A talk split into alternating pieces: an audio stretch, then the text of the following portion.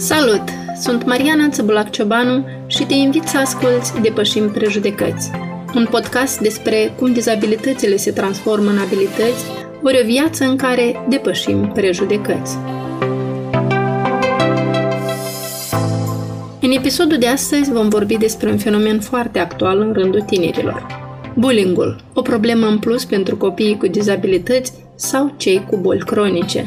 Încercând să aibă o viață socială normală, de multe ori elevii sau adolescenții cu dizabilități devin ținta glumelor sau agresiunilor colegilor de școală sau de joacă, iar efectul asupra acestora își lasă adânc amprenta. Bullyingul este un termen relativ nou în limba română, dar denumește un fenomen vechi de când lumea. Acesta poate părea inofensiv la prima vedere, însă are efecte negative asupra psihicului elevilor, adolescenților sau chiar tinerilor care îi cad victime. Din păcate, de multe ori, printre victime se numără copii cu grave probleme de sănătate sau cu dizabilități, care încearcă să se integreze în colectiv, ieșind la joacă și mergând la joacă la oaltă cu ceilalți copii sănătoși. Din cauza bolii și a tratamentelor pe care le urmează, mulți au constituții fizice firave, sunt slăbiți, palizi, uneori le cade părul din cauza chimioterapiei, iar colegii lor nu înțeleg suferința prin care trec și dau curs instinctului de a-i hărțui sau de a-i agresa, atât verbal cât și fizic. Doina Lesnic este din Chișinău și activează ca operator la o companie internațională unde se simte bine printre colegii săi. Însă și amintește cu detalii emoțiile trăite în perioada când își făcea studiile în clase primare, când diagnoza ei a început să progreseze, iar unii colegi își permiteau să facă diferite gesturi urâte, intimidări sau glume proaste pe seama ei. Am avut așa situație când eram mai mică, în școală, pentru că ce ține de diagnoza mea, artrită reumatoidă juvenilă, părut de la șase ani și respectiv atunci nu era vizibilă dizabilitatea mea. Pe parcurs se dezvolta boala, la care deja s-a început tratament, un tratament destul de sever, cu hormoni și din start era unica ce era vizibil faptul că eu foarte mult m-am umflat de la hormonii ăștia. Și deja atunci, dizabilitatea nevăzând nu era accentuată, Deja atunci eu am simțit la școală, deja eram clasa 1-2, cumva s-au început um, râste expuse în adresa mea unele chestii, uite, ești ca o înflată, ești ca o urcică sau ceva de genul, da? Cumva așa ca să n-aud eu, dar eu auzeam. Respectiv, ca copil, eu asta tot auzeam. Câteodată cumva răspundem înapoi, sau explicându-le copiilor că asta nu e ok, asta e, nu depinde de mine, asta e de la un tratament la care, clar că deja spunem acasă, faptul ăsta mama probabil vedea, de discuta cu mine, că să nu trage atenția. Nu trage atenția că probabil mama îți dădea seama ce o să fie în continuare. În liceu mai puțin era, deja probabil maturi, erau mult mai înțelepți. Tot, n-am avut ceva sever, doar cu cuvinte și cu poate careva strâmbăciuni. Știam de un caz la liceu unde venise o fetiță nouă în liceu, fete dintr-o clasă mai mare, cumva o, o speriau ca să, de ce a venit, cumva era o invidie, s-a luat totul de la un coleg, cumva fetița asta nouă atrăgea, adică avea o atenție mai mare a clasei, pentru că mă rog, erau susținuți de profesoare ca să tragă atenție unui nou, unui nou elev, la care erau, nu știu din ce motiv, a început bătălia asta în, între fete. Două fete o spereau pe asta mai mică foarte, foarte sever. Da cum? Prin mesaj, prin asta, că dacă vii la școală îți batem, că dacă îți facem asta, asta, asta, diferit. Eu eram mai tăcută, mai tăcut, mai încercam să-mi trag atenția, să nu mi-am un cap, dar probabil asta în suflet cumva s-a, s-a depus. Cum te-ai simțit atunci? Eu am devenit mai închisă, adică eu mă temeam de un grup mai larg, care nu cunoșteam, cumva eram mai inhibată. Eu des eram prin spital, internată, mă simțeam mai confortabil cu copiii pentru că erau ca mine. Deci unde erau Acolo... semenii tăi, te simțeai exact. în apele tale. Da. Dar de ce crezi că totuși ajung, iată, unii colegi și își permit să agreseze, fie verbal sau fizic, un coleg care e un pic mai altfel decât el? Eu uh, Nu vreau să spun că anume colegii erau care, uh, îți spuneam că în recreație mai mult erau chestii, ei puteți să fie și mai mari. Dar asta probabil ei cumva să manifestau felul lor, cum se spune, de să-l obișnuim pe cel care mai slăbuți, cumva să ne arătăm că noi suntem mai tari. Cumva umilindu-l pe cel mai, mai slab, ca tu să te demonstrezi că tu ești mai puternic.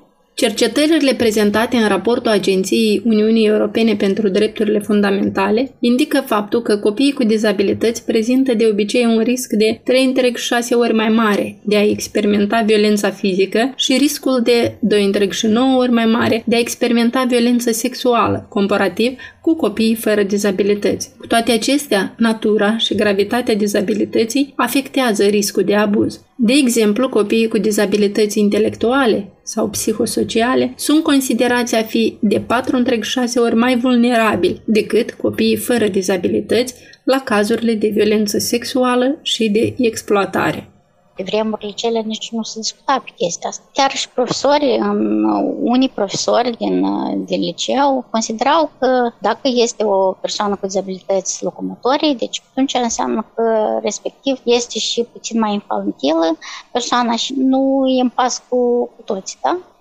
cumva este puțin mai, mai înapăiată, mai degradată, da, să zicem așa. Cu toate că nu e întotdeauna așa, da?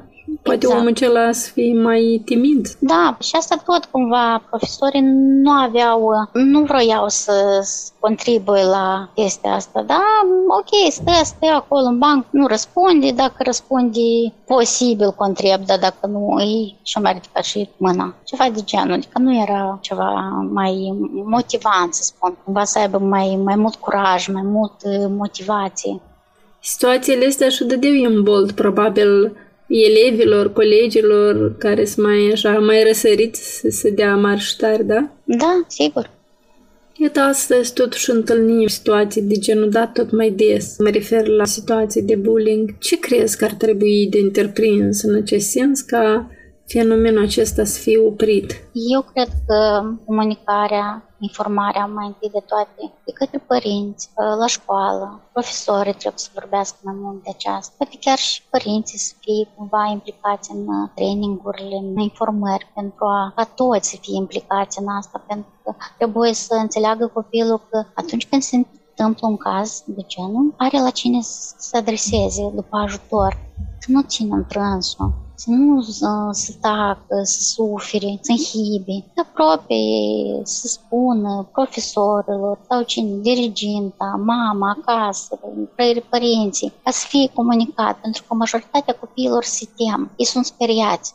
Olga Leva, reprezentanta Centrului de Instruire în domeniul sănătății reproductive, care este și psiholog de specialitate, a acceptat să ne explice mai bine ce înseamnă fenomenul bullyingului și cum facem distinția între comportament adecvat și unul inadecvat. De ce crezi că tinerii cu dizabilități prezintă totuși un risc mai mare de a experimenta bullying-ul? De fapt, bullying-ul nu este despre dizabilitate. Adică nu dizabilitatea este cauza bullying-ului. Dizabilitatea poate fi unul doar din factorii declanșatori a bullying-ului. Cauza reală se ascunde în disfuncționalitatea unui grup de copii, de adolescenți, de tineri. Pur și simplu, odată ce copiii cu dizabilități au această particularitate, ea din start sare, hai să spunem, în evidență. Da? Și e foarte ușor, în cazul ăsta, să găsești acel factor declanșator care provoacă bullying-ul. Dar el, de fapt, apare din cauza grupului.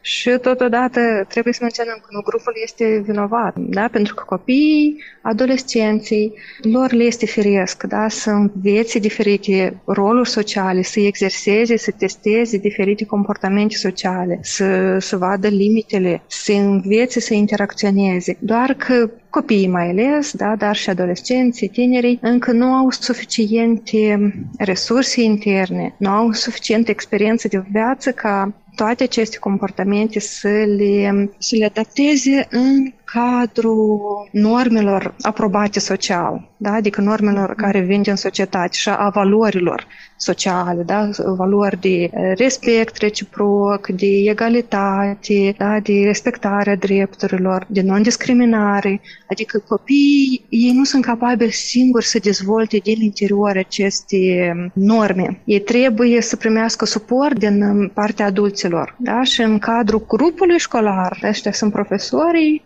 specialiștii din cadrul școlii, dar responsabilitatea este și pentru părinți. părinți da? Adică nu trebuie să punem toată responsabilitatea doar pentru, doar pentru profesori. Și în cazul dizabilității, poate noi observăm în ultimul timp că mai mult se vorbește despre bullying în cazul copiilor cu dizabilități. De ce observăm asta? Pentru că are loc procesul de um, incluziune a copiilor în învățământul de masă, hai să spunem. Da? Și ținând cont că procesul ăsta de incluziune sau de învățământ inclusiv este la noi încă într-o etapă așa incipientă la început, evident că el are, își firesc să aibă încă multe carențe. Da? Și bullyingul, care este foarte răspândit în aceste cazuri, este una dintre aceste mari probleme a incluziunii copilor cu dizabilități în școli. Cât de grave sunt efectele psihologice asupra acestor copii? Una este cert că ele sunt aceste efecte. Ele sunt pe termen scurt,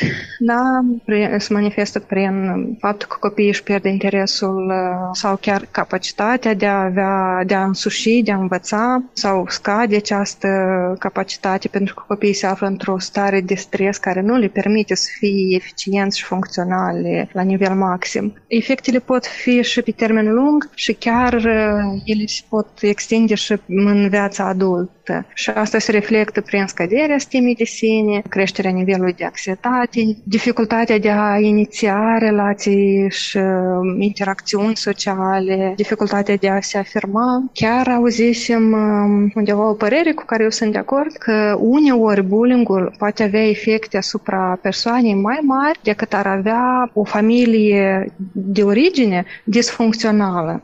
Da? Adică mm-hmm. uneori trauma bullyingului poate fi chiar și mai mare decât trauma primită în copilărie din familia de origine. În ciuda faptului că toate cele 28 de țări membre ale Uniunii Europene au ratificat Convenția Națiunilor Unite privind drepturile copilului, violența continuă să afecteze viața a milioane de copii din întreaga Europa. Bullying, ținând cont că asta este un fenomen uh, al grupului de copii da? Ea nu vizează doar agresorul și victima, da? sau câțiva copii și victima. bullying afectează tot grupul. Dar cu părere de rău avem și părinți care încurajează agresiunea sau sunt mândri că copiii lor au reușit să se ridice la un alt nivel și pot cumva înjosi, maltrata un alt copil. Au puterea asta de a domina sau din contra copiii care sunt uh, maltratați, sunt încurajați de părinți să dea înapoi, să ridice mâna dacă trebuie. Cum vezi,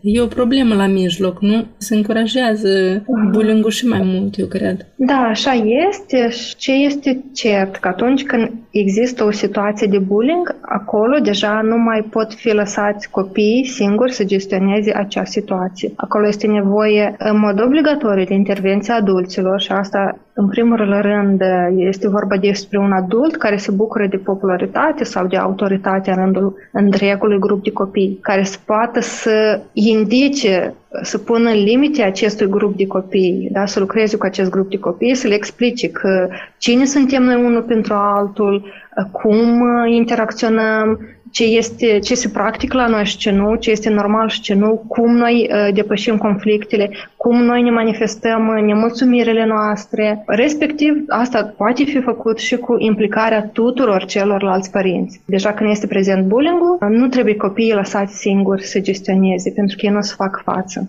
Asta se poate în fază de prevenire a bullyingului, da? influența să fie așa mai fină, mai puțin observabilă. Dar atunci când este o situație de bullying, ea trebuie rezolvată cu ajutorul adulților, pentru că asta, de fapt, este o situație de încălcare a drepturilor, inclusiv, poate, și din perspectivă legală. Adică este o situație serioasă. Iată, în urma astfel de evenimente, totuși unii refuză să meargă mai departe la școală sau uh, se închid în sine. Care ar fi recomandările tale pentru a putea face față acestor situații? Este o reacție firească din partea unui copil să refuze să meargă la școală pentru că situația îl depășește. Da? Și de-aia eu și spuneam că este nevoie de intervenția adulților și este nevoie de intervenția fermă a adulților. Implicarea părinților, ei trebuie să solicite suport din, în cadrul școlii. Dacă profesorul nu poate să ofere acest ajutor, trebuie să implice administrația școlii, comisiile din cadrul școlii, adică ajutorul trebuie cerut destul de așa sonor, destul de vocal și destul de ferm. Așadar, elevii agresați se simt singuri, izolați și umiliți, manifestând de cele mai multe ori simptome de anxietate, depresie, dar și insomnie. De asemenea, își pierd încrederea în propria persoană, atenția și capacitatea de a se concentra, ceea ce conduce la obținerea notelor mici, la scăderea performanțelor școlare, la refuzul de a merge la școală sau chiar la abandon școlar. Din păcate, copiii cu nevoi speciale, care frecventează cursurile școlare, sunt agresați sub diferite forme, fizic, verbal sau emoțional. În contextul în care elevul respectiv deja duce o luptă cu boala, este pus în situația de a duce o luptă cu cei din jurul său, făcându-i astfel extrem de dificilă recuperarea și reintegrarea socială. Ce ar putea face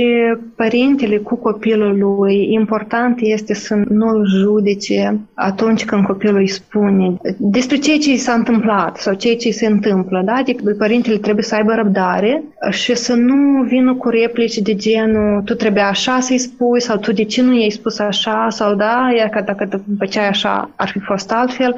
De ce? Pentru că nu este momentul acum de așa replici. Copilul pur și simplu trebuie ascultat și trebuie susținut la maxim în acest moment. Da, copilul, el poate fi învățat sau poate fi încurajat cum să construiască relații mai eficient, cum să gestioneze anumite situații de conflict. Pentru că, de fapt, situațiile de conflict ocazionale, ele sunt firești. Așa copiii își testează abilitățile și își exersează abilitățile.